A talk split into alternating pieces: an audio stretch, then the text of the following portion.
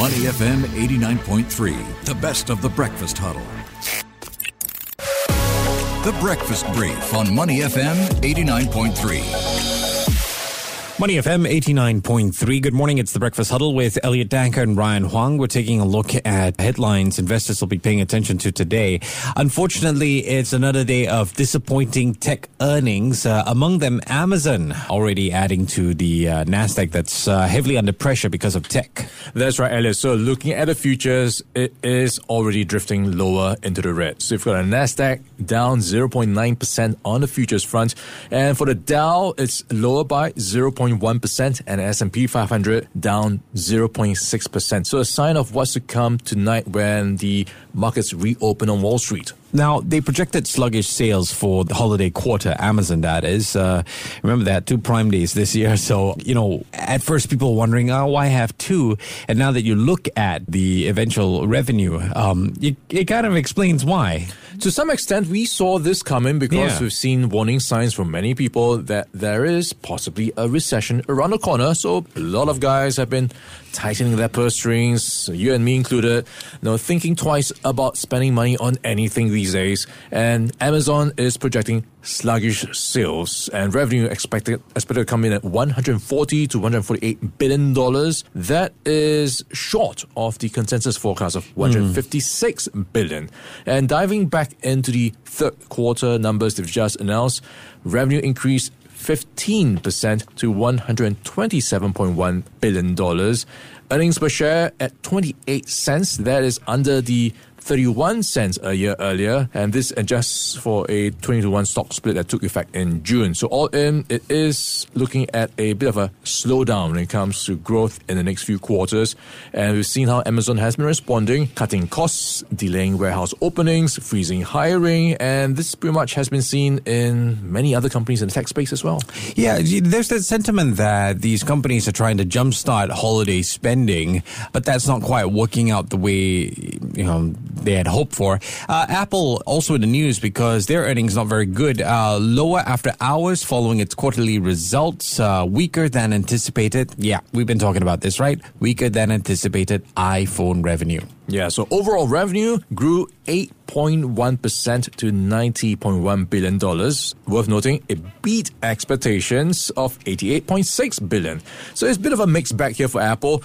It did well enough to beat expectations, but you've got analysts trying to read between the lines to find weaknesses because of all the things we've been looking out for, whether there's a slowdown in the business divisions in Apple, and to some extent, they found or felt that iPhone sales and services were softer than expected. Hmm. So this is where those expectations did not live up to what analysts were looking out for.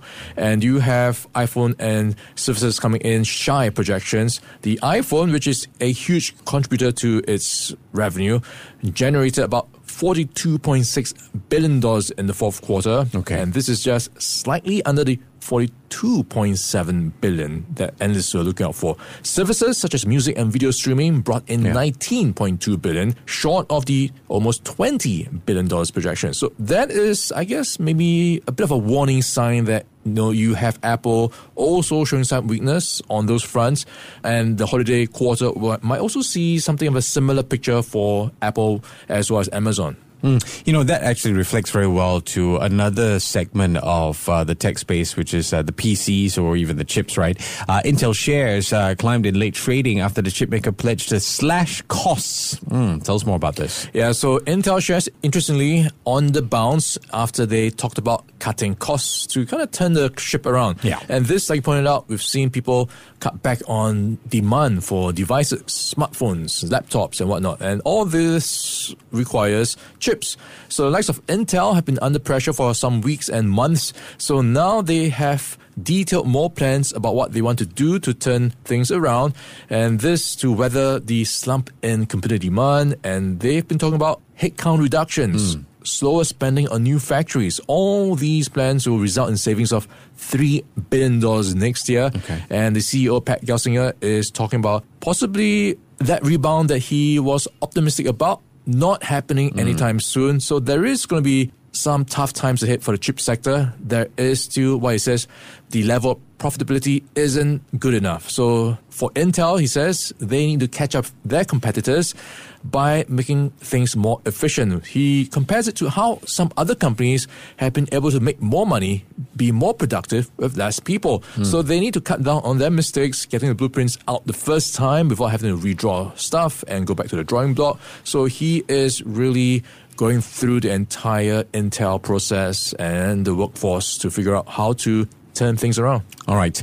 Uh, finally, Ryan, I know you're covering this in a finance update uh, at 7:35, uh, but you've been taking a look at UOB earnings for the third quarter that were just out about uh, 15 minutes ago or so. Okay, I'm looking at a rather resilient quarter for UOB. Mm. It's up 34% year on year, and this is for its net profit for the third quarter at $1.4 billion. So strong net interest income, higher customer related treasury income, and lower credit allowance were the main drivers. So a good curtain raiser for the rest of the banks. And worth noting, net interest margin at 1.95%. So that is up 28 basis points from the previous quarter of 1.67 and up 40 basis points from last year. So as we've seen how rates have been going up, they have benefited with the net interest margins and that is driving net interest income up by 39%. Non-interest income grew 58% as we saw customer demand for hedging activities accelerate. And UOB says it had a strong quarter of record high net profit lifted mm. by higher net interest income. And looking at the picture going forward, it sees uncertainties continue to cloud the global economy, but it expects ASEAN economies to show resilience and to avoid a recession. Mm, all right. Uh, expect a recap of that and uh, perhaps more details in the finance update at 735. To listen to the full interview, download our podcasts at moneyfm893.sg or download our audio app. That's A W E D I O. Available on Google Play or the App Store.